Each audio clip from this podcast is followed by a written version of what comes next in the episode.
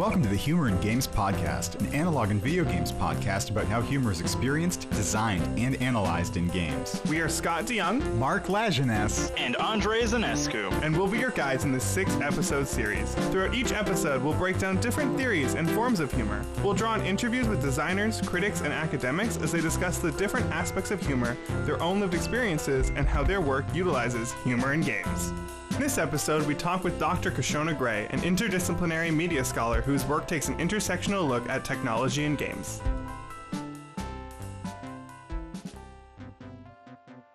Uh, for for listeners, would you like to tell us a little bit about yourself? Sure, I'd love to. So I am Kishonna Gray. I'm an assistant professor at the University of Illinois at Chicago. I'm in the Department of Communication and Gender and Women's Studies. Um, I I research video games. Um, and that's kind of misleading. You know, I often say that, but, you know, I think it's also clear that, you know, I haven't really spent like the significant chunk of my like career like examining like, you know, textually or visually, you know, like video games, right? I'm very selective, you know, in, in that. So, you know, I really, I focus more so on like the people that are like behind the games and people in front of the games, really, you know. So I think, you know, my focus is on you know, how folks interact with the technology, how the technology impacts them, you know, how, you know, folks who are like content creators, you know, how their identity like impacts like the things that they create. So really like gaming, I think is more of like that, that roving vehicle in the midst of like people's lives of like how, uh, like, you know, folks might engage with it. I'm like, well, how do you engage with it? You know, how do you engage with other people using this kind of technology? So it might be misleading because usually every time I say, you know, I study like video games and people are like, well, did you, have you, did you play this one obscure game that only I know? You know, like like there's like this posturing of like, you know, making sure that like I've got my, you know, I've I've done my my homework and I'm like, no, I've never heard of that game and I will never play that game just because you want me to. I'm no, I'm not gonna do it. Like, you know, a lot of people always do that to me as well. They're like, well, well I want to know what you think about this game. I'm like, I'm not going to do this free labor for you. I'm like, you know, like read my books and then you you analyze and theorize it according to your own, you know, your own perspective and lenses. You know, so I'm not just gonna, you know, and, and for the majority of, you know, of my gaming experiences, I play for fun. You know, like, you know, people are often, you know, wanting me to have like these big theoretical ideas around these games. I'm like, listen, I'm not th- thinking theoretically when I'm when I'm shooting these folks in Call of Duty. I'm just I'm not, you know. Um so but I think, you know, that's um that's you know that's who I am. You know, I'm a lifelong gamer. Uh, you know, grew up with video games. You know, I think my I'm a I'm a I'm the Sega generation. You know, so I'm um you know I was born in '83. I think I you know I had like my first like the the Sega probably around like 10 years old maybe. I can't even think about when these things like came out. And then I went from Sega to PlayStation One and Two and three and four. I'm updating my PlayStation 4 right now.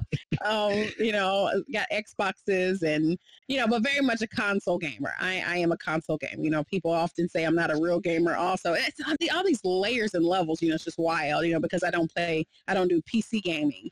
I'm like, you know, my, my fingers, I never learned that, you know, I, I didn't learn that skill set, that WASD and, you know, like I, I never, the space bar, I'm like, I, I didn't I, I, didn't learn that because um, I, I, didn't grow up with like a computer in the house either you know so that's just something that just wasn't wasn't a thing that I did so that's that's my story hopefully that's enough yeah, I didn't know what what you wanted me to say but hopefully that's that's, that's perfect I heavily empathize with Sega as the first console for me too awesome. and no PCs for a long time I yeah. still can't play PC shooters for the life of me so Right, right. It just it doesn't make sense. It's not natural to me. It's not natural. and I, and I'm not I'm not the one that gets into like the you know the battles and the wars of like you know who's like the the master gamer and all that stuff. That that's nonsense. You know, however you play, you know, just just play however you play. Absolutely. Let folks be. Yeah. I I'm not a big fan of any kind of gatekeeping for yeah. that stuff. So yeah. Um but yeah, and I guess the subject of today's podcast is going to be a lot about humor and things that you find funny or ways that you think humor works in games. So I guess a, an easy way to get started is just to ask, um, what's kind of a game that comes to mind when you think about humorous games or, or something that happened in the game?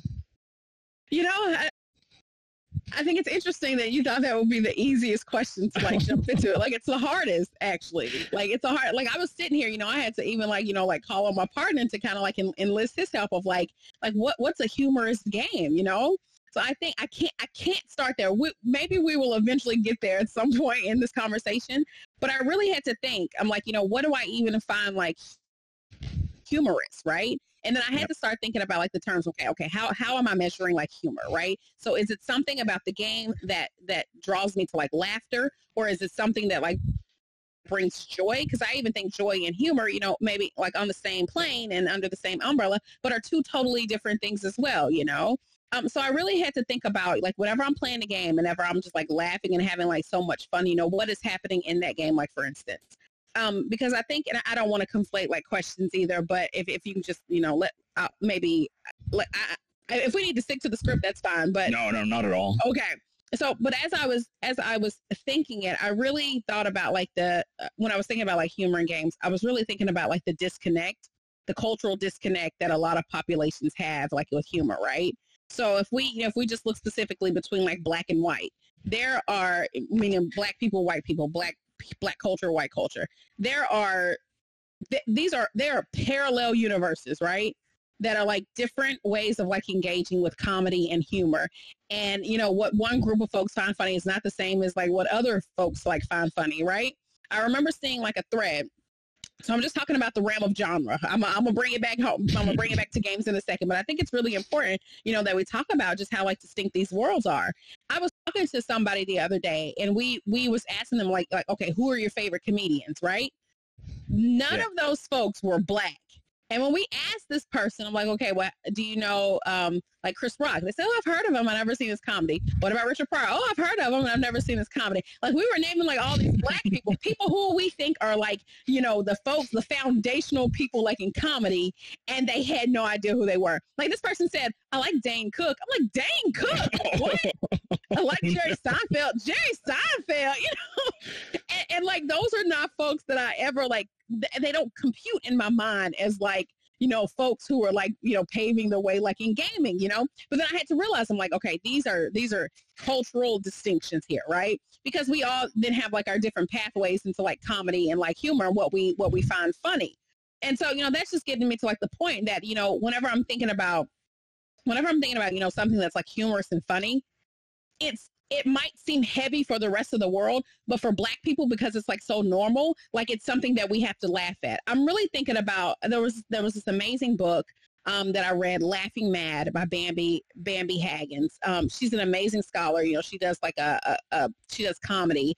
Um, so let me see the um, Laughing Mad, the Black comic persona in post soul America. So, but you know, her book was really just a way to to to because because a lot of like black folks, like we take our entertainment outlets seriously, right? These entertainment outlets have been so central to like how we've dealt with like, you know, like um like collective trauma. Uh they're part of like our collective memory, you know, they're a part of how we how we heal and deal with situations. You know, I'm thinking about Petey Greene, for instance, like during like the riots of like the um like like in the 60s like the riots like in the 60s you know or or something that was happening like the 70s it was like Petey Greene like just a funny guy that basically used humor to calm black people down and to say, hey, okay, yes, this is happening, but black folks, we got to stay calm. We got to like looting, rioting, all that was happening. And it was like this comedian, right?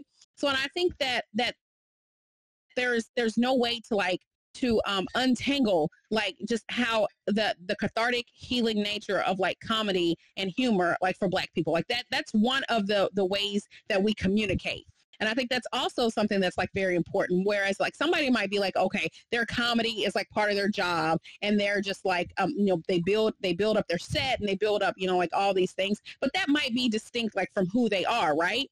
I'm. I'm thinking about, um, uh, we were watching um, Dave, Lil Dicky. He has like a show, right? And he was talking about like his rap persona was totally different from like who he was.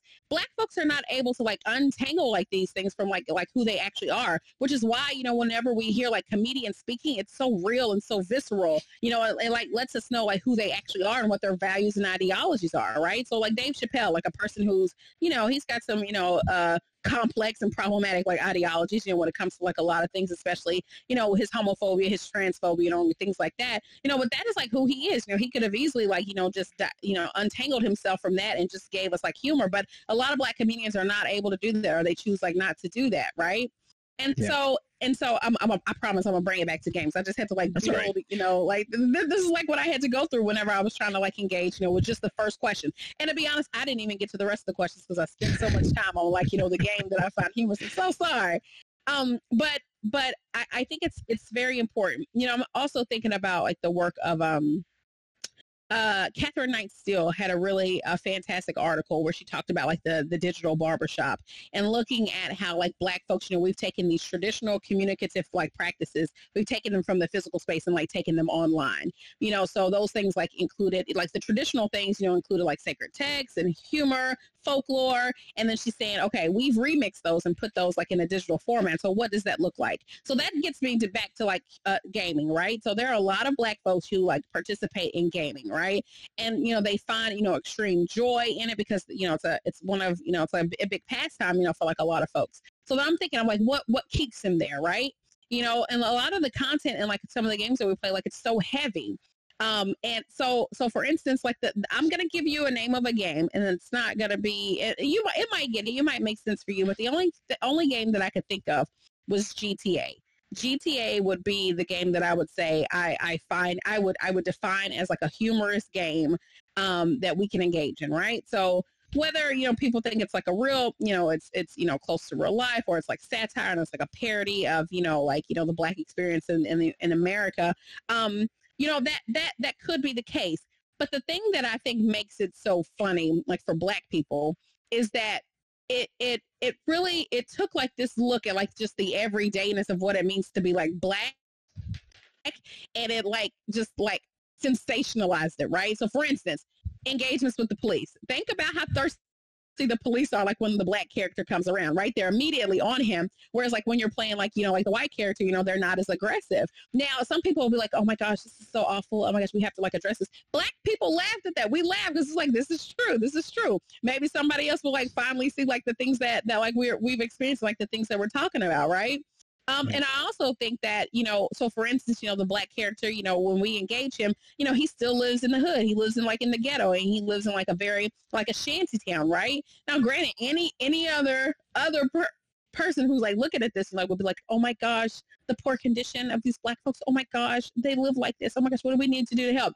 Black folks are laughing because we're like, ah, that's hilarious. That looks like the bodega right there. That looks that's that's my granny house right there. Like like we're like laughing because you know here it is. You know our actual life that's just being like trying trying to you know people are trying to make like these lives like legible to like like these folks right and like recognizing that they would never be able to capture the holistic nature It's still just like superficial like surface level right so we have to laugh at it because it's kind of like that. I think I think some comedian, it might have been Kevin Hart, that had that like like laugh in my pain. I think that was the name of like one of his one of his shows that um I think maybe where he sold out like Madison Square Garden. I'm not sure, but but laugh in my pain like that's that's like the thing that I can think about whenever I think about uh, humor in games, you know, because as me, as a black person, as a black woman, you know, I can't, when I go to the game, I don't turn myself off. I can't do that you know and yeah. i know that was there was like a time where like you know like the the tech utopia world and you know like the cyber feminist world and, you know the sadie plant donna haraway world they're like oh we can go online and we can be whoever we want.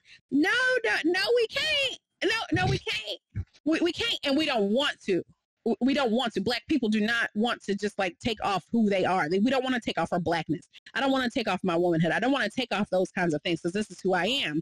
Um, and so I know some people can't go to the game and they can, uh, you know, they can adopt this other persona. They can become, you know, whoever they want to be in, in, in this other world. But not all, all of us can and not all of us like want to, right? So I'm engaging with the games as as as a person, like like how I engage in the games is like how I engage like in, in like the real world, you know. Um, so the only thing I can turn off, I can just turn off that analytical lens of where I'm not constantly over analyzing content, but I can't I can't turn off, you know, being like a black woman when I'm playing the games. I'm gonna shut up and I'm gonna let you talk. My bad. no, this is fine. I mean, I, I hear myself enough. This is like I've just been nodding for a while.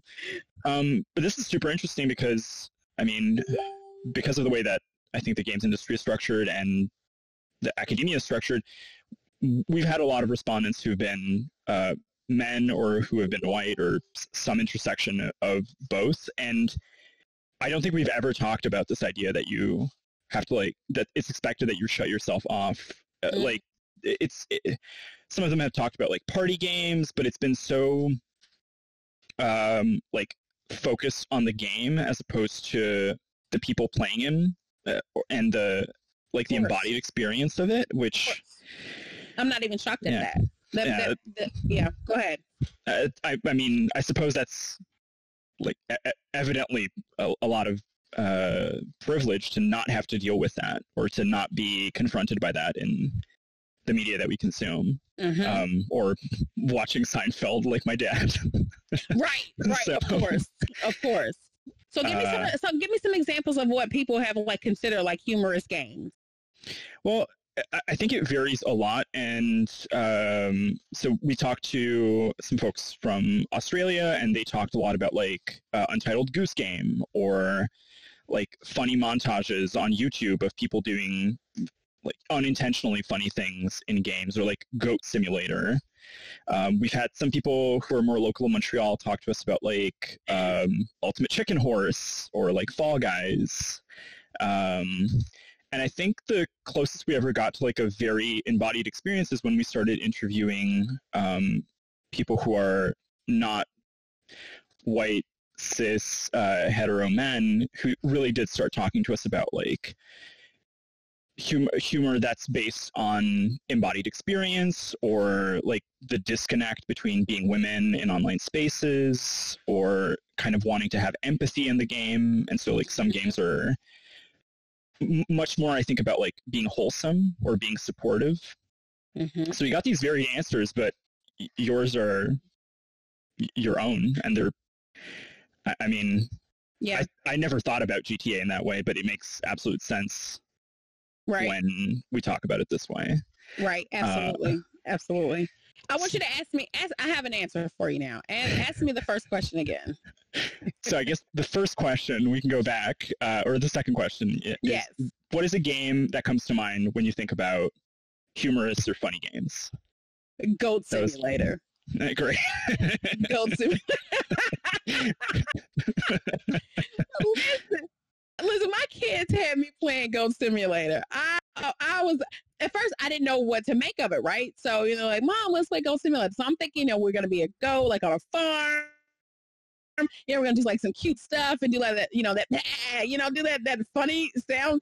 I, I was never like expecting that this game would be it. So if you wanted to think about, but well, let me tell you why, you know, why I also like, you know, think that that it's funny because it's so over the top, it's so unrealistic, and it's just like it's like you can't take anything serious in there. Like I'm bumping people, I got my tongue stuck out, you know, a hundred feet out, grabbing and licking people, and you know, like it's it's crazy, right? But there's no point or purpose to it. So I also find that you know I can't I can't play it for that long because it starts to get it gets on my nerves. Like I start to get like frustrated with it because it's like the silliest, the most silliest shit I've ever done in my life, right? And then I Yeah. often feel like I'm like, why am I doing this? And I could be doing like something else. Like th- that's like one of it's it's those kinds of games that like make me feel like like I'm I'm wasting my time, right? And I and and I'm like, why can't I just like engage like you know with this game like you know like for hours as I can like any any other game?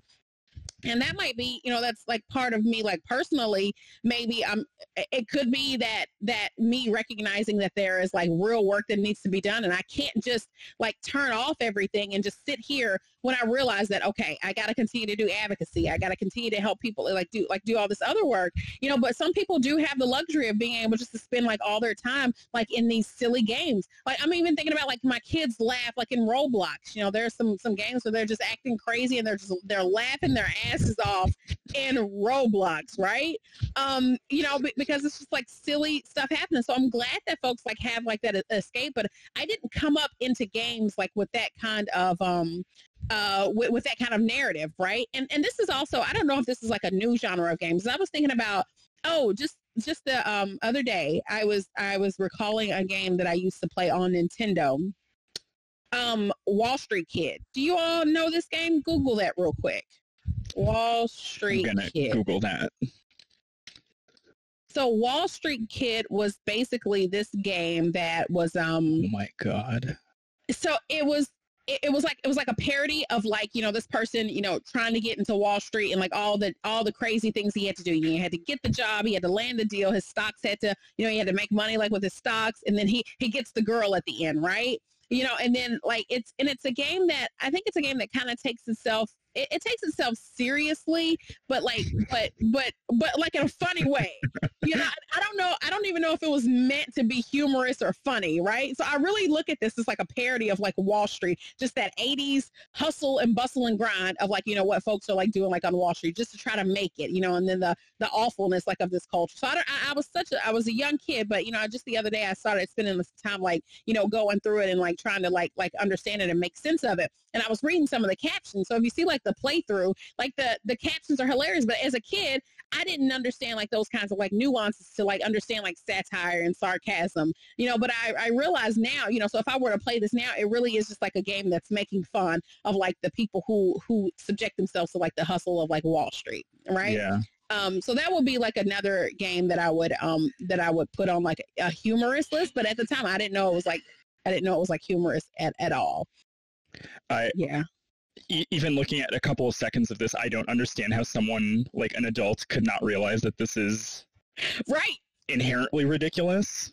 It, right. It's like it's like the uh, '80s uh, Wall Street guy from Futurama, from like mm. the gets mm-hmm. gets unfrozen and just talks about sleazing his way to the top, and that's it. It's yeah. That's it. That's it. Oh my gosh, I'm looking at it as well. So I'm looking at oh the. Oh my god. Oh oh look and look at that. Look at the um the hot stocks bulletin. So even they had a a hot stocks uh, American depressed.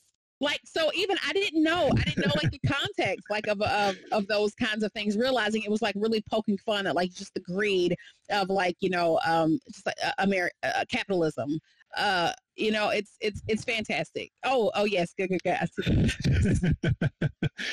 yeah, Mark is probably having a a time. I love it. Uh, oh love no, it, it's so good, and I mean, I I think we're we're probably going to be moving through the questions super free form, so really don't feel uh sure don't don't feel bad that we didn't like stick to the structure. I it's really interesting because we kind of had to really get people to think about how humor might be political. like we had to ask it, and it's part of the questions, I think, were like, do you mm-hmm. think that humor is political? And it's so clear in the way that you talk about it. Yeah, absolutely it is. And it's cultural and absolutely like i yeah absolutely because even think about so you also that, that's one of those things where you have to you have to have people like define the terms right so when you hear people say like, you know, oh, I'm not going to engage in, in politics, what they're really saying is that they're not going to engage in like any kind of conversation around like race or any kind of conversation around like gender. That's really the extent of what people, you know, like may like define as like political. Or, you know, people might also think that you mean like, you know, political politics or we're not talking about the president or, you know, like the government structure. So it's not political. Like people really think that. People don't realize there's a message in everything. And I think that that's one of the important lessons that I always want to like impart, like for my students. I'm like, there are even like, I, and I had them do like even like the simple activity of thinking about what's the ideology that's like present in all these things. Like I made them do like a Mario they they these students like swore to me that Mario there's not any kind of like political intent or ideological like leaning at all and I'm like oh okay let me change your mind. And like immediately, you know, I was able to start to like detangle all that, you know, uh, immediately. I'm like, just the core, the core of your mission in Mario is a gendered mission. It's a, it's gendered ideologies of a man saving a woman.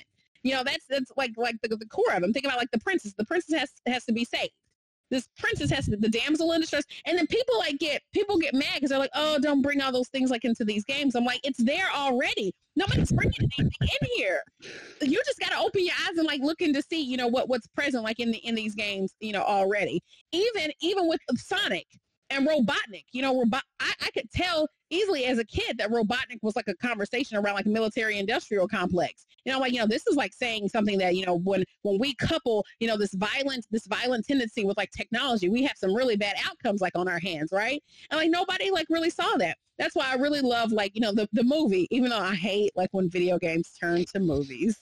I haven't I watched Sonic. Yet. You haven't seen it? Okay, I don't want to spoil it. I want to see it. I, I was like not sure that it was fun, but I want you to watch. Do you, are you a fan of Jim Carrey?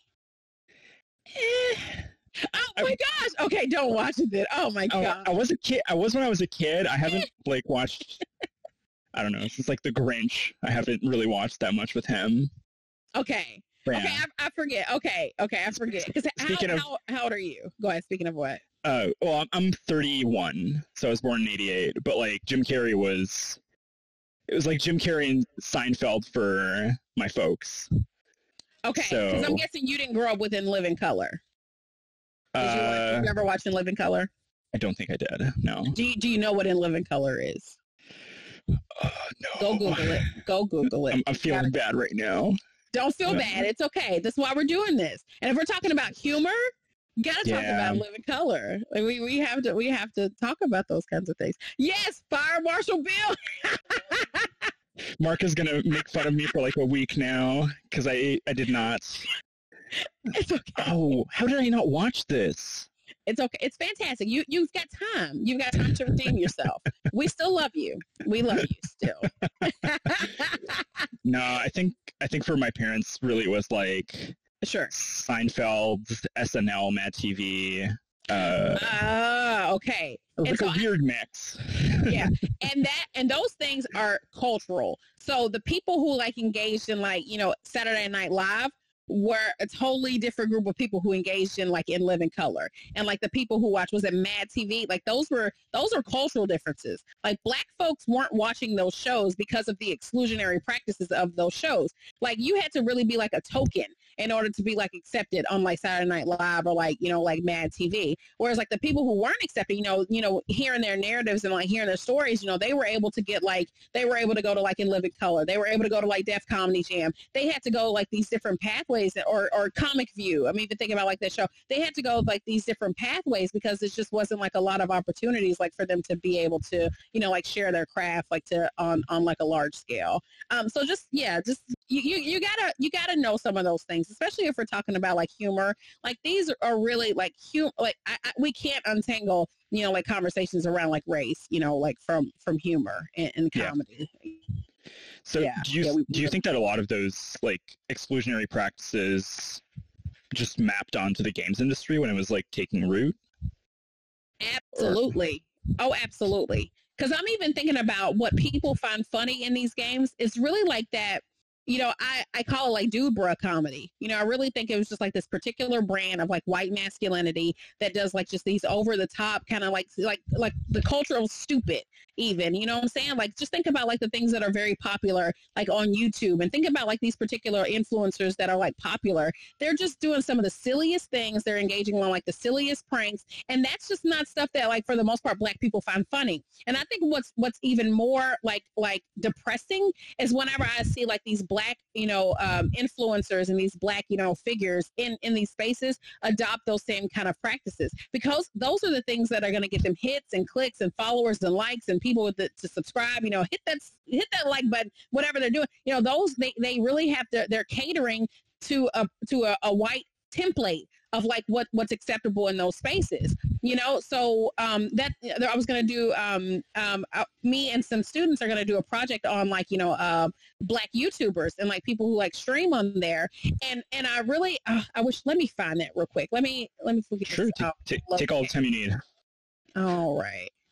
I came up with like a framework to um we um we were able to like classify um you know black youtubers like within like um a particular um uh, not not not genres but there are some characteristics to like you know the black streamers that go popular like what what are they doing? And one of the things is, is performativity. Like so they are performing they're doing these over the top like kind of like performances but what they're actually even really doing and what's more sinister um and uh, well i don't want to say sinister but like it, I have to think more deeply about it is that they're performing a particular type of blackness too. And so in their performance is it's like this um this like what kind of blackness will be acceptable to these masses. So they engage in like, you know, like stereotypical kind of like language, stereotypical kind of blackness. You know, they're doing like a lot of things that that, you know, that that the template that has been deemed worthy for Yeah. a white audience. You know what I'm saying? Does that does that does that make sense? No, it makes absolute sense. Okay. Yeah, I, I mean, I think we were thinking about this, and we wanted to ask about, you know, how live streaming or like s- sort of secondhand audiences. Like if streamers are the audience that's playing these games or making this content, then there's like a second audience that's watching them. Presumably, like all the same political issues come up again when when you hit that like second level of audience Yeah. of like who finds what funny and performing for for that audience. Yeah, that Absolutely. I'd love to talk about streaming if that's if that's possible. please yes uh, i mean when we started doing the project we were sort of thinking like okay how does streaming change humor in games because like Yes. like it do- i think it does but the question is how based on the genres and for Right. humor that's got to be super strange I Right. don't know. Right. So I think what I've what I've seen the most is that these gaming personalities are taking their um like the the things that they're doing like in these spaces and they're like transplanting them like into like a streaming space right? So i'm really fascinated by for instance by like what what like black women are doing and how they're using their strings as like this these uh, like digital storytelling kind of like spaces right? So there Yep. was this one stream in particular and i thought and this this is to sound like like totally it's to sound totally weird and off the wall. So this person she was streaming it was the trailer like so it was assassin's creed freedom cry was coming out right? Have you all seen this trailer? Yep. i think you showed it when you gave the the talk last year too I did, and you know, you may have heard like a part of this, you know. So this is some of the stuff that like like made it into the book. So, um, so during that stream, you know, this person, you know, was like, you know, talking about like all the the heartache and all the pain and all the struggle that was like present in this in this narrative that they gave us, right? Like, so you know, this black woman had, you know, her black child, you know, stripped from her. You know, she was she was chained up to this building. You know, he was sold off to slavery and then you know here you know that kind of like you know um um you know created in him this desire to dismantle slavery right and so what this particular streamer did like like and you know she didn't make it like the content of the stream funny funny. It was her delivery and it was like what she then did with this content. And that was like it, that's and i think that's what's so powerful with bambi haggins' book of this laughing mad. So here we are you know we've got all this anger and all this sadness and all these like mem- these collective memories of you know what and you know the, the the connections that we have from like our, our ancestors and our past of like trying to make sense of what it's like to like live during that time. And like here and she did it with such beauty and such grace. And she was like she's like you know what? Like let's let's let's really tell this story. Let's see what's going on. You know this his he about to go fuck all these people up. He's got you know so she brought in like the the, the cussing and the humor and the funniness and like made like and she said you know she would be like i would have i would have beat my son at like so she did all these like amazing kinds of things right? And so she made the and i think what, what she did was like lessen that the blow like that that that collective trauma that you know black folks always like experience you know whenever they're watching this like heavy content. And then she made it as something as like a funny entertaining experience you know? And, and then she was and she was always one that said said man y'all ain't listen y'all sit your ass down sit your ass down you know? So she would do things like that you know? It's kind and I, I look at that as like the the comic relief I really look at the things that black women do in some of these spaces. They are the comic relief. They are the ones that can help us make sense of like all this pain and like endure and engage like with all of these things, right? Now there is like that element of like seriousness. Like like like black women are gonna make you have to like engage in this content, but they're also gonna do it in a way that's like gentle and that also like helps you so you don't have to like, you know, bear like the huge brunt of like all that that that trauma, you know? And that's what I think is like so beautiful about about like black women who are streaming. Whereas like you're gonna spend your time like crying, but you're gonna spend like a good chunk of your time like laughing as well. And, you know, and I think that that's the point, and that's the pur- purpose that you have like like a, a it, it's complex. You know, humor and like laughing and joy is like it's so it's so complex, right? Um, Yeah. And this is why, like, you see so many, um, because op- too often, like, you know, the black experience is like rooted in like this Afro pessimism, um, whereas we have to focus on like white supremacy, we have to focus on racism, we have to focus on sexism, we have to focus like on all these heavy themes and elements. And like when we think about like the holistic nature of like the black experience, like there's so much joy in there as well. And that's the story that doesn't often get like told, right? You know, because like whenever you like lay something out, oh, oh, speaking, let- it makes me think about. Uh, did you ever watch Everybody Hates Chris? Do you know Yeah. show? A couple episodes. Okay, fantastic. There is a scene. So you know, like, uh, you know, Chris is like, you know, the main character that we kind of follow, and like, you know, his friend Caruso is like one of the one of the the not a villain. You know, I it's like it's just in traditional, you know, like like terms, you know, you would frame him as like as like the villain. But there's like a particular scene where where Caruso, you know, he's like the the redhead kid that you know just made Chris's life like a living hell, like all through high school, right? But yeah. there's this one scene where Caruso was like, like, damn, Chris, you made it. You went through all this stuff and you still like made it. You came out like on the other side, like nothing I could do could like bring you down or nothing that I could do could destroy you. And I think that was just like such a powerful moment, you know, whereas, you know, I'm guessing like the writers, you know, or, you know, we just say, you know, just Chris's character, you know, it was just like, hey, like I have to deal with like so much, you know, you, you, you're, you're one individual, you know, you're not going to be the one that like breaks me because I have to deal with like systems and institutions and, you know, these structures of oppression. Like one individual individual. These individual slights are not are not anything. They're not disrupting my day. And yet, you know, Caruso has just basically like devoted his entire life to trying to bring like Chris down. You know, so I thought it was like really it was done in a very humorous way, but there's so much so much truth like to that that particular scene. Um, and I think that's just like just like really really like powerful of how you know like people can like say okay, so you have to deal with police brutality. Okay, now you're getting evicted from your homes. You know that you don't own anything, you don't even have any capital, you don't have any wealth. You know, but here you are, you're still laughing and enjoying your family. Here you are still taking care of like your communities. Here you are like you're how, that's why like people just can't understand just how like central like humor is to like like the black experience because it allows us to really like just manage and to like navigate like the pain that the world just like subjects us to. So I'm gonna stop there in case you had some in case you have some questions. No, that, that's fantastic. I mean, I, I think one of the questions we had originally was about like humor as you know like resistance or i guess a coping mechanism depending on mm-hmm on the context. And i mean you you kind of nailed it on the head before we even got to it. Yeah um, but I, I, I did want to ask you because i think when when mark and i started our program um, one of the first texts mia had us read was uh, like your ethnographic work with women on xbox live mm-hmm. like from uh, black communities and latin communities. Yeah. And I, just want to know, do you find like humor also played a big role in those kinds of spaces or the, like Absolutely. The, yeah. Absolutely. And you know, when I think back and I read that early stuff, I, I, I don't get sad, but I often think about how much like I left out like I left out, which is why like I've spent so much of my work, you know, just kind of like, you know, talking about how, you know, l- let me unpack it a bit so you know in that the earlier work that i did you know i talked about you know the, the intersecting oppressions. I talked about the, the, the heaviness of racism and sexism and homophobia you know all these transphobia all these things that you know these these women were experiencing like in in the gaming space but also like in their physical world and I never really talked about like, you know, despite all that, they stay in this gaming space. And I never really talked about why, you know, I never really talked about, you know, how they had developed these beautiful communities of support and, and, you know, collective coping, you know, dealing with like, you know, like collective and like individual kind of like trauma and like how they, how they relied on each other, like in that space.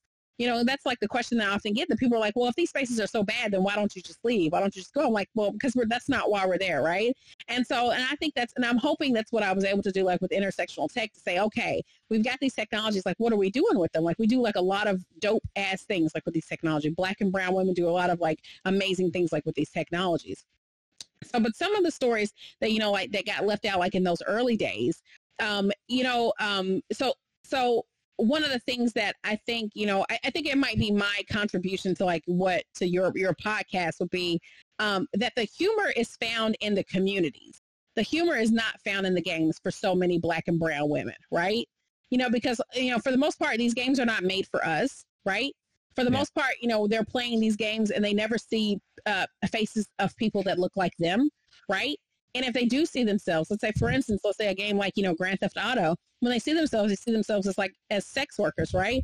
Which is not bad. You know, a lot of the women like engage with the sex workers. A lot of the women, of course, were intentional about not not creating like additional harms to like these sex workers, right? You know, they're like, you know, we're not going to exploit them. You know, we refuse, excuse me, we refuse to like, you know, just use them as, you know, to get our health back up and like abuse them and harm them and, you know, you know subject them to like all this violence. So they were intentional about like when black and brown women were present in the games that there was always like this ethics of care like around like making sure that they're taken care of, even though they were just characters, right? Yeah. Um, and that's why there's like so much, um, so much. So, you know, people always, you know, we get, um, oh, let me tell you this story. Oh my goodness. so while you know we have this is part of a blog piece that I'm writing, so there's going to be some more. I'm gonna give you some some pre some exclusive content, some exclusive content here. um, you know, we we have I've been part of like the generation that has asked for more diverse games, right? You know, behind the charge of like Tanya DePass, you know, supporting, you know, her work with the I Need Diverse Games, you know, and and you know, supporting, you know, you know, black game black girl gamers and, you know, making sure that there's more inclusivity and more visibility like for black women in the games. One of the things that we have to contend with is like, okay, what is happening when black women are made visible in a game? I was playing Call of Duty, I was playing Warzone, and I unlocked the character Sid. Do you know Sid? The the black woman that's in. Uh, I, ju- I haven't played Warzone, so please, we'll please go, tell we'll me more. Well, I want you to just to Google her right quick. You know, she's just she's one of the playable characters, right? It's one of the things that you know black and brown women have been asking. You know, for instance, like can we have more more black women and not not just ambiguous women, right? You know, you can give us like that ambiguous brown woman that you know she's like the everybody's woman, right? You know, so yeah. so Puerto Rican women can connect to her, biracial women can connect to her, South Asian women can connect to her. You know, you have all these populations and that that's fine right? You know we're not upset at that. You know we realize that you know we often won't have like our cultures like represented right? So you know shout outs to like overwatch for for instance for you know featuring like all these brown women right? You know there's there's a, a variety of brown women. So you know I always you know give props to overwatch like for that. Um but whenever i was playing like call of duty i got really excited. I was like, oh my gosh, I get to play a black woman. Like I think for like the first time like ever, like with with this with this Call of Duty. And then oh my gosh, it's it's it's it's, it's, it's really hard to say. I had to also accept the fact that there were going to be extreme levels of violence. Yeah, brought down on her body. There was like a moment where she was, oh gosh, like a RPG like hit her, and then her body was just, and then I had to like look at her for a second. You know, like there was like a cutscene of where she was just like dead, and her, and I was like, and and I felt bad. So this is like a weird thing, right? Like I felt bad. I'm like, you know, here I've been, what have I actually been asking for? What have we collectively been asking for? Because the nature of like these games is like so violent. And so we're, we're really asking for more, more bodies, more of our bodies, uh, because think, you know, black women experience like, you know, disproportionate amounts of like violence anyway. And then here we are wanting them to be inside this gaming space and subjecting them to like even more violence. I don't, I don't place it anymore. I refuse yeah. to play C anymore.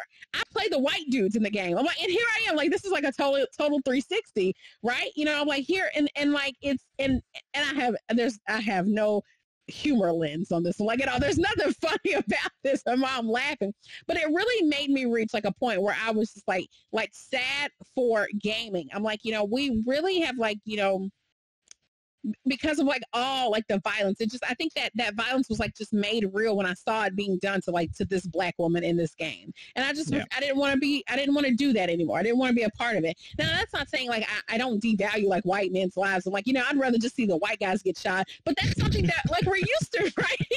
You know I, I, we're used to that you know because they have always been present in like all these games especially like in these military shooters you know this is like the body that we, we've been seeing. And even like in the movies that we watch you know that's the that's like the thing so I was like, you know what? I'm gonna let them just let white men have this narrative. I'm not gonna complain ever again because I don't want any more women of color being like a part of this.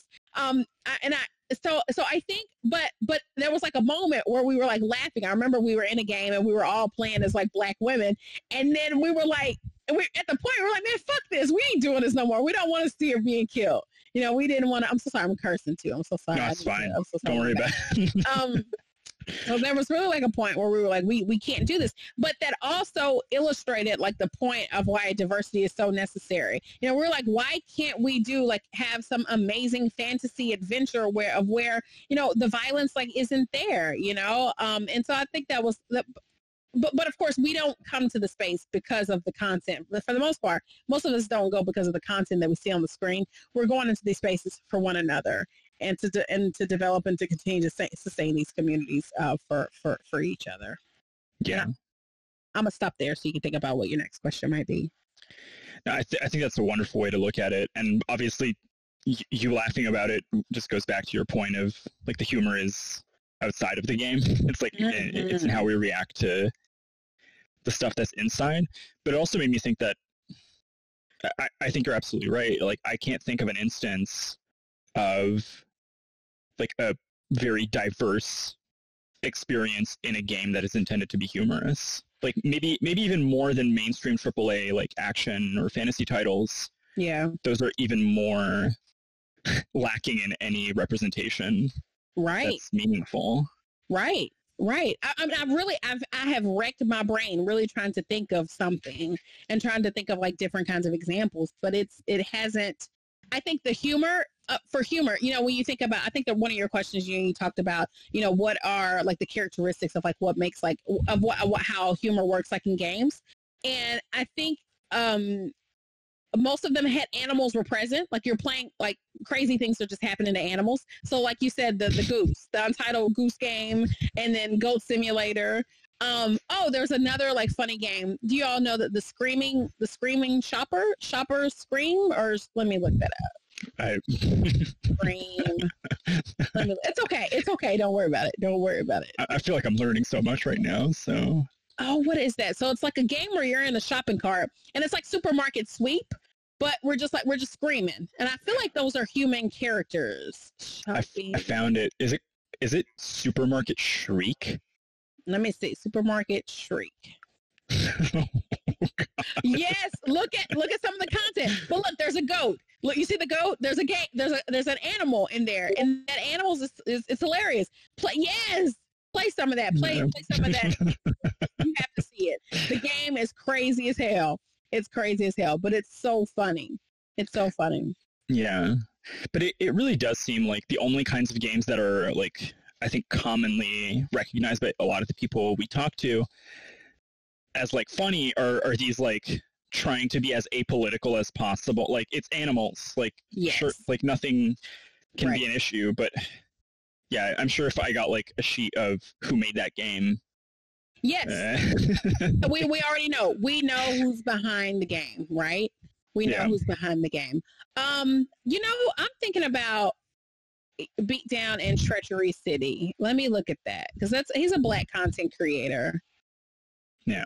Let me look. Let me see. I haven't. His game is like it's it's like Streets of Rage, and so I don't I don't even look at it as like I wouldn't put it like in the realm of of um. Let's see if I can see some of the playthrough of it um, I wouldn't even put this like in a realm of like of humor, but it could be some of that just over the top, you know, poking fun of like 90s, 80s, 90s, you know, like New York, you know, the grimy city, gangs have taken over, and then you just have to like, you know, you have to like save the day. So I wouldn't even put that in like a comedy realm, but it could be. It, you could read it as like a parody, though.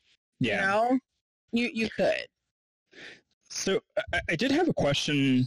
I, Yeah. I think because we've talked so much about I think like the resistant or like the healing properties of humor, but it seems like that has that that's like met on the other side by like humor that is hurtful. Yeah. Uh, that's in present a lot of games, and maybe we don't we don't have to talk about this if we don't want to. Sure. But I'm just curious if if you feel like sort of people using humor as resistance is sort of response to a lot of that hurtful stuff or like the pun- sort of the punching down kind of humor. Yeah. And and I think that's just that's maybe like a normal like defense mechanism, you know, that might be part of like the normal human condition of like, you know, all these things are happening to you and you have to respond like in some way. And, you know, one of the ways to respond it could be that humor.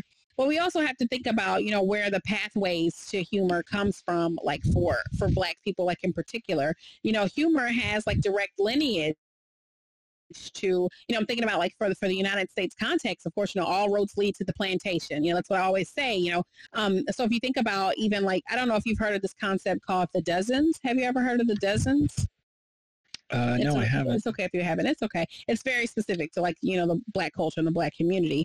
Well, the dozens is basically the practice of trashing, trash talk, joning, riding each other, like basically like put put downs. Like so putting somebody down, like based on some aspect of like their physical appearance or what they're wearing or what they have on. Well, you know, reading, you know, of course, because I've, I've, you know, I'm not a historian, but you know, a lot of my work, you know, I really have to, we have to look at the historical legacies that, you know, make some of our current realities like possible, right? So one of the things that, that I found out um, was that, uh, um, was that the dozens was reflected on in the practice of like selling slaves. So slaves were often sold by the 12s And so whenever they were like on on the on the block on the block to be sold, a lot of them would put down each other to to increase their chances of being sold. So they would talk about like, oh, like like Bubba has a limp, or look at his clothes, or he did, you know. They so I, I learned that there was like this practice of like writing and joning on one another because they just they wanted to be sold. And I, I thought that was like i didn't know what to do with that right? So here yeah. we have like these rich legacies and these rich tradi- traditions of like of like humor and comedy.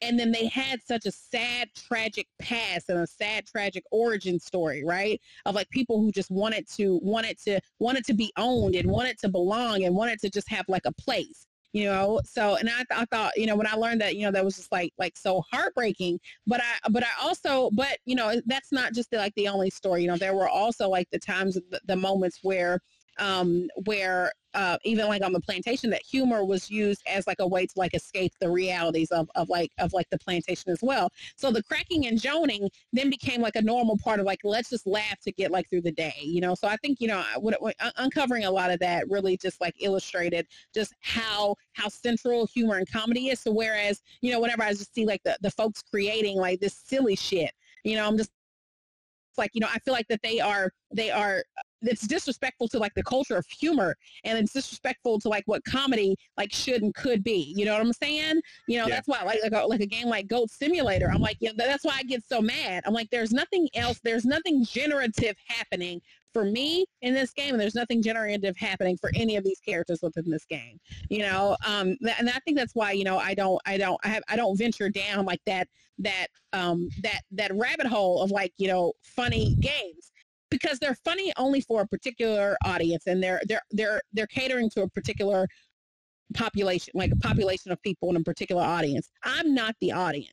People like me is, is, not the audience. It's people who can go and play goat simulator and just be able to like just disconnect like from your actual life because your life is not heavy. Your life is not full of like all this shit. So it's back to the, what we were talking about earlier you know it's like people who come from privilege are able to just sit there and talk about all the humor. People who have nothing going on can just sit and watch an episode of like Seinfeld. I watched an episode of Seinfeld one time. I'm like, what was happening? I watched an episode of Friends one time. Like nothing's happening. Like it was some of the most pointless things ever.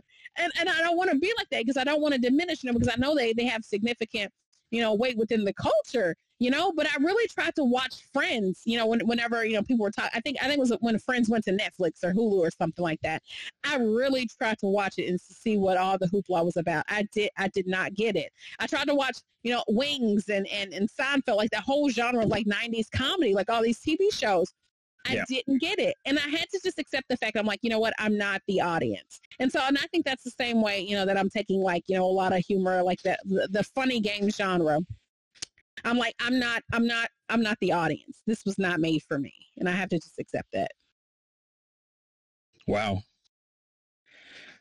I'm, I'm like, I mean, I think you're totally right. I'm thinking about my folks because uh, my family's from Eastern Europe and yeah. they never got into North American stand up. Like it, mm. it, just made no mm. sense for them. Mm-hmm. And they mm-hmm. showed me Romanian stand up at one point and it was a lot of people cracking jokes about like some really heavy like oh, state oppression stuff and what they were going through. And I was like, oh, like the stuff just doesn't speak to anything that matters to you. Like people who are complaining about like being stuck in traffic is not like important to you. That's right. Yeah. That's right. No, that that makes total sense. And especially hearing that and and and again, it's it's all about audience. You know, you like your people are speaking to like a particular audience and so, you know, you me hearing, of course that's what you know Roma- what Romanian stand-ups will be talking about you know like the the political issues that are happening because they can't detangle they can't untangle themselves like from what that reality is that's powerful that's heavy stuff and then and then you also have to think about like you know folks who then want to like uh, detach from that. And so that's why, you know, like a lot of folks can engage in like the Seinfeld, you know, so I totally understand your parents wanting to watch Seinfeld because I'm thinking about, you know, what they might have been used to was like, it's so heavy. We escape that you know, we don't want to go back to that. You know what I'm saying? And then so yeah. we just want to watch, you know, this dude being obnoxious on the screen for 30 minutes. You know, I totally get it. I totally get that, and, and you know, I, I totally get it. And I have, I have sympathy for that. I, I, I can understand that absolutely. Uh, just I, I'd never, I don't think I ever had like the language to to like properly break it down, but the way you talked about it actually Mm, like, mm. makes sense for me finally. So Mhm, absolutely and that's why you know i don't talk about like people's preferences you know and that's why you know like like i understand you know so often you know a lot about like you know like other other white men that are in this space that you know just don't get it i'm like it's okay you know it's not it's not for it, it will be great if you got it but it's really not for you to get you know there's nothing to get you know and i, I think that's um um and i think think that's why it's so hard to like do some of this like like this anti-racist work and to try to like you know mobilize people as allies and try to get folks as like comrades you know uh, you know because this like this is like some of this is just like embedded into the core of like of whiteness. Some of this is just embedded into the core of like white masculinity that there's no way to like fathom the experiences of people that you have been complicit in like oppressing. Like there's there's no there's there's no way. Like we would really have to have Uh, like a complete do-over. Like i don't know how we're going to train away these kinds of biases and train away you know people's like this cognitive dissonance that people have had to not understand you know what what what the black experience might be or what women might be going through in like the gaming industry. And you know so i think that's that it's it's one of those sorry my kids are being loud. It's all right. children keep it down.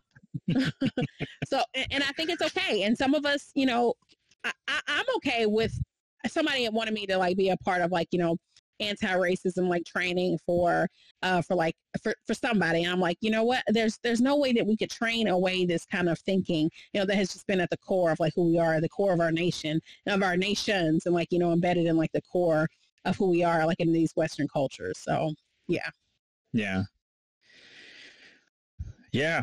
Yeah i'm sorry this is supposed to be funny and we're supposed to be laughing No, I, I, I mean, uh, honestly, sorry Andrei no, th- this has been amazing. And it, it, this doesn't have to be funny. I mean, we're talking about how funny things work. And I think Mhm. like one of the things that kept coming up in other interviews, and maybe this will be like, I, I don't want to keep you more than we, we signed you, you on for, oh sure um, was a lot of people talking about like the, the, the word like it it's just a joke right or it's just a Mm. game and this idea of like being able to separate all this stuff from like their daily lived experience it just kept coming up and now i'm like yeah may- maybe that's 100% like rooted in cultural and like uh, Yeah. political factors that like you get to do that or i get to do that but not Yeah. everyone does Yeah, Right. it makes me it makes me think about a conversation. Well, not a conversation I had, but it was uh, it was an article that I read.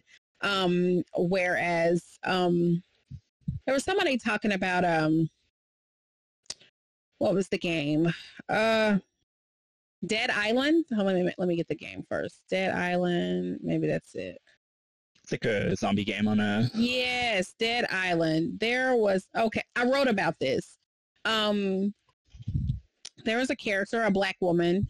I think her name is Purna. I want to make sure to say her name right. I believe her name is Purna Jackson. Yes, Purna Jackson. Uh, so Purna Jackson, you know, she's kind of like an ambiguous brown woman, right? So you know, we all can can connect to her. You know, she's like one. She could check on multiple boxes, right? We don't. She could be biracial. She could be a light skinned black woman. You know, she could be a Puerto Rican woman. She could be a Dominican, like she could be, uh, she could be South Asian. You know, she kind of even looks like Kamala Harris. You know, she could look like anybody, right? Yeah. Um, there were there was some code that was built around one of her special abilities, and that code was called feminist whore. Now, this is like the ability that she she gets, and that she is um I don't know. I think she has like a, a moment where she can just uh, she's like she she's able to like deflect like attacks and uh her health doesn't go down. But but it basically it was basically like her an, an um like a special move in the game. And the people who created this game, you know, called this feminist whore, right? Now the company Techland, I think this is the company that was behind like you know that that part of the game they basically said, you know, no offense is intended, right? We didn't we didn't mean to be offensive. Uh, we think that the person who was like developing the code, you know, just thought this was funny because you know here here it is like this woman, you know, has the skill set where she can't be killed and she nothing can hurt her, no man can hurt her, right? And then of course, you know, we have to like root this under this narrative of like, oh well, she's like she's a feminist whore, right? Because she's not she's not vulnerable, she's not eh, she's not penetrable, right? And I just think back through, I'm like, you know, of course, you know me. I'm not, I, I, I won't just allow that excuse to just go like, oh, it's just a game, you know, you know, we shouldn't take it that seriously. I had to like immediately think about, you know, how does this person then view like women in his life, right? How does he actually view and see like feminists like in the world? You know, how does he actually what is what does he actually think about like with the Me Too movement? What does he actually think about like all these things that are like happening like in the world, right?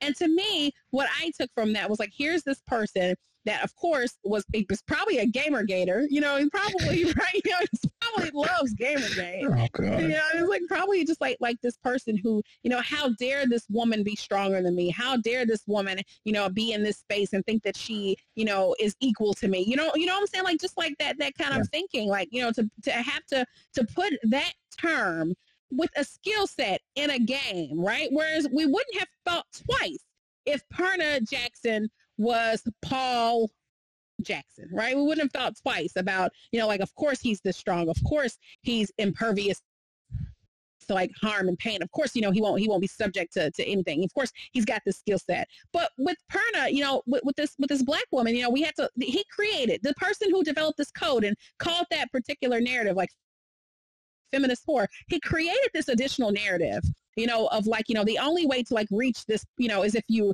is if this woman has purged herself of like all men and you reach the status of like, you know, you're not vulnerable, you know, we don't have control over you anymore. Yeah. You know, so I think, and that, that's like whenever I take that into like the classroom, you know, I make students have to like unpack that. Just what's the thinking, you know, behind something, you know, whereas people just want us to see this as just a video game. But I'm like, no, that these things are embedded into the actual core. And with, with the example of Dead Island and Purna, it was literally embedded into like the core of, of the game. So we have, we have to talk about it. We can't, we can't ignore it. Did that did that answer your question? I don't know. Yeah, I, no, I, I, think so. I, I think okay. that's like a pretty good indictment of anyone who's like this stuff isn't serious because it's part of a game. Well, mm-hmm. no, it is because it hurts people and uh, it, it right. perpetuates stereotypes and.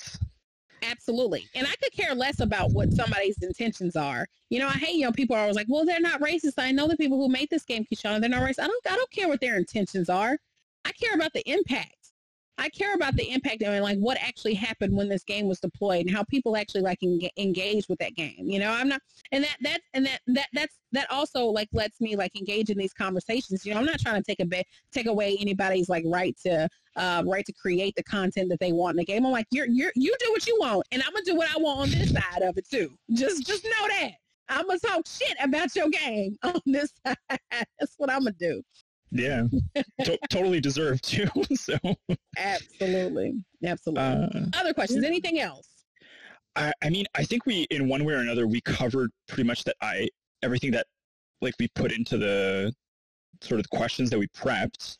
Okay. Uh, Will you have but, enough content? Will this give you enough oh, content? Oh yeah. okay. Oh, I just wanted to make sure that I wanted to make something because I, I, know I, I, came at it from a very non-traditional way. You know. So. No, I think that's better. Uh, often, like these, you know, question formats might be a bit like stunted because, like, I, I I'm asking stuff and I'm like, yeah, have you thought about this? But I th- okay. this was uh, fantastic. Okay. I, I do want to give a chance to Mark or Scott if they have anything because they've they've been muted. Like, oh yeah, absolutely, absolutely. I I have actually kind of two questions uh, yes. if that's okay. Do you have time though? I don't want to. I do. I do. Okay. Absolutely. Go ahead. Uh, first off, thank you so much. This has been incredible just to hear your thoughts, but also for just the time to talk to you. Uh, uh, so thank you for that right away. Um, but I just was wondering, you kind of touched on this already, but I was wondering if you can maybe lay it out a little more clear just for if we put it in the podcast. Um, you've mentioned humor in a lot of other media genres such as television or film or mm-hmm. just stand-up comedy. Uh, how do you think those genres compare to games as a genre? Like what affordances do games have around humor in, in, mm-hmm. in this regard compared to something like a TV show or a stand-up comedian? Absolutely. I appreciate the question. So I look at um so games for me are more of like a microcosm of of the larger media infrastructure, right? So there's like a larger like media ecology, right? So, mm-hmm. you know, I, I think that a lot of them, you know, a lot of these games draw their inspirations, you know, from, you know, Hollywood. So if you think about like the games from like like the 90s, you know, those some of those were like direct reflections even of um of like you know the uh, Jean Claude Van Damme kind of era, you know, like the fighting era, you know, a lot of the martial arts kind of like era, you know. So I, I think I think it's important that we don't we don't put games like on an island like where they're by themselves, right? You know, I think we have to like look at them as like just an extension of of like you know these hegemonic structures that are still deploying like particular kind of messages, right? So, and and while you know I did you know spend like a lot of time you know talking about you know I, I know I, and I did talk a lot about TV and you know film and all those kinds of things, um, but that's because video games have been trying to mimic that reality also. So even thinking about like a cinematic trailer. Thinking about the experience of like a cinematic trailer, like of what they're trying to do to draw like an audience in. They're not trying to dis- distinguish them. You know, video games aren't trying to like distinguish themselves from like movies and blockbusters. They're wanting to replicate like this experience is going to be just like a blockbuster hit, right?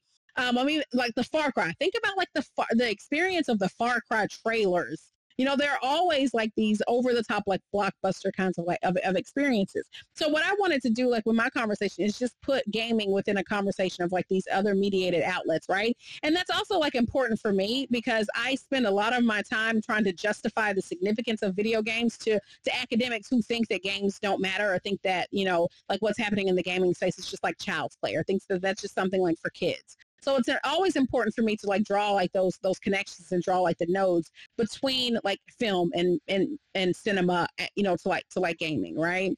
Um, but I also think that there are yes, there are some some distinct things that are happening like within within gaming like as well, right? So, you know, it will be good. I'm not sure if you are going to do this like with the podcast, but just to create like a list of like all, like, I, I, don't know if there's like even like a list of like, you know, the funniest video games ever made. Like, I mean, they may exist, but I think, you know, you all could like start to like develop and build that archive and especially talk about like why people think that they are funny and why people think that they're humorous, right?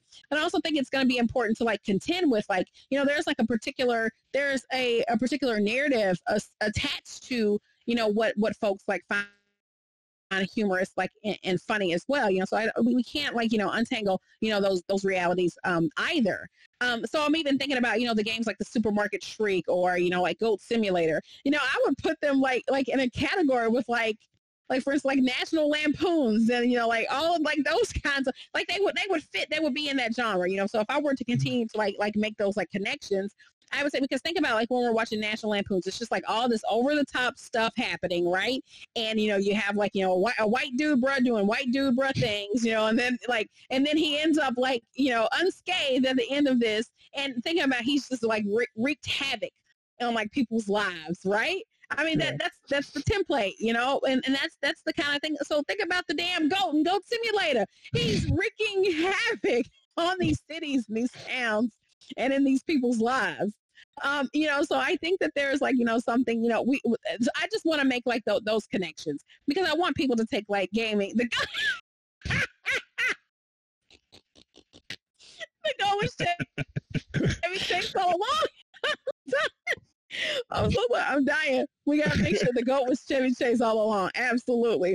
Um, but I think you know I'm just trying to like make those just trying to make those kinds of connections, you know, and, and that's why I invoked, you know, the other other forms of media. Um, you know, just to just to show that, you know, just to show the connections between all of them and also so academics to take games more seriously too. That's great. Uh, fantastic. Thank you. Yes. Uh, and then, yeah, uh, sorry, I'm just laughing at the Chevy Chase comment.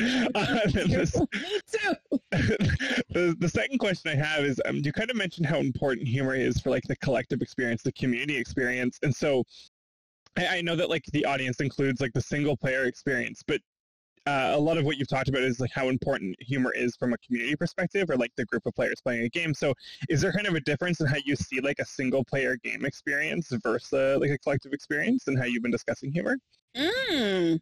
You know, I haven't really thought that much about about that, right? About from the single player experience to the multiplayer like experience. Because I'm I'm even thinking about, you know, like the the populations of people, like the communities that I follow even even a single the, the single mode like the single player game is made collective and it's made communal by their own practices right? So i'm i'm just thinking about like um for instance like ghost. Ghost uh, sashimi. I, I hope I mm-hmm. didn't pronounce it. I always feel like I'm going to mispronounce that. Um, with that beautiful game, that beautiful, awesome, you know, single player kind of game. I'm thinking about, you know, these group of people who get into like these party chats and they all play together, right? They're figuring out, you know, how to get like to like the other side of the map. They're trying to figure out what all these symbols mean. They're trying to figure out like what the larger meaning behind the game, you know, when the game, you know, gives you stuff. So I'm just thinking about like even even though, you know, the the people who made that game, you know, it was very much created to be like a single player like experience. like so many people still make it like communal because they want to be together. Like they, they don't want to be isolated, you know, from one another, right? And I know Ghost is not, it's not, that's not a comedy, but I'm just using that as an example to show that like for the most part, the people who have, um, you know, and all goes back to like culture. So the people who have like uh, the that communal engagement as a core of their cultures, which is heavily, you know, what what African African American folks do, you know, what what um, you know, Mexican Americans, Mexican Mexican American folks do, you know, Puerto Rico, like black and brown folks, you know, have heavily their their communities are uh, their communal, like at the core of them, and they are translating a lot of that into like the gaming space. Now, I'm not saying that's a universal experience. So all black folks aren't trying to make community. I'm not I'm not saying that either. But I'm just saying that that even though even when the games, you know, try to force us into like this single this like singular kind of like individual kind of like narrative like a, a lot of folks still come together and they're still like collective like around these games you know of helping each other you know coming up like with different like strategies. I'm even thinking about like the strategy guide era. Like for instance hitman. Oh my gosh i remember early in the in the days of like dissertation like work you know um the stra- strategy guide was going to be like a part of it but you know people just kind of gave gave because of YouTube, people don't need strategy strategy guides anymore, but the strategy guides were so important. So you would have one person that would like buy the strategy guide. There was this group of group of gamers where they would mail the strategy guides to like one another, so they all could like take part and they all could like you know have their own like experience like with Hitman, right? You know, mm-hmm. because the one way somebody played would be like a totally different way that somebody else played. So that's just like another like example of like just the communal nature of how like a lot of these folks that I've experienced have you know like they they see themselves like within gaming. They don't see them as like you know individual users of these gaming technologies they see themselves as like a part of a community and like part of like more of like a, a collective um, more of a collective you know engaging in a lot of this stuff i hope, hope that answered uh, yeah no that, that does um okay yeah i mean uh, yeah it's fantastic i've been thinking a lot okay. about like cultural literacies around in connecting it to digital literacies, looking at games as kind of a, a through line there. And so mm-hmm. just for me, my own work, that's a really interesting thing to think about. So thank you. Absolutely. Absolutely. Um, I'm good with my extra questions. Um, but once again, thank you for your time. But I'll let Andrei kind of finish off. Okay, um, awesome. Oh, I'm back. Yay! I didn't leave, but uh, uh, no, this has been amazing. Uh, okay top top top interview I've ever done, anyways. So yay! That makes me so happy. Uh, I wonder before we break, mm-hmm. I just wanted to ask maybe if there was a question you would have wanted us to ask you that we didn't, or something that you'd like to ask us or to bring up now, because I always um, feel like we um, miss stuff. Oh goodness! Well, usually, you know, because it doesn't matter what your questions are. I'm going to talk how I want to talk. You know, I'm going to bring up the things I want to do. And so, and I did that. And thank you for giving me the space to be able to do that. So I don't have anything. There's there's nothing additional that I that I would have wanted. I, I, I put it all out there. I promise. That was our interview with Dr. Kishonna Gray. Thanks again to the Tag Lab for supporting the series, and thanks to you for listening.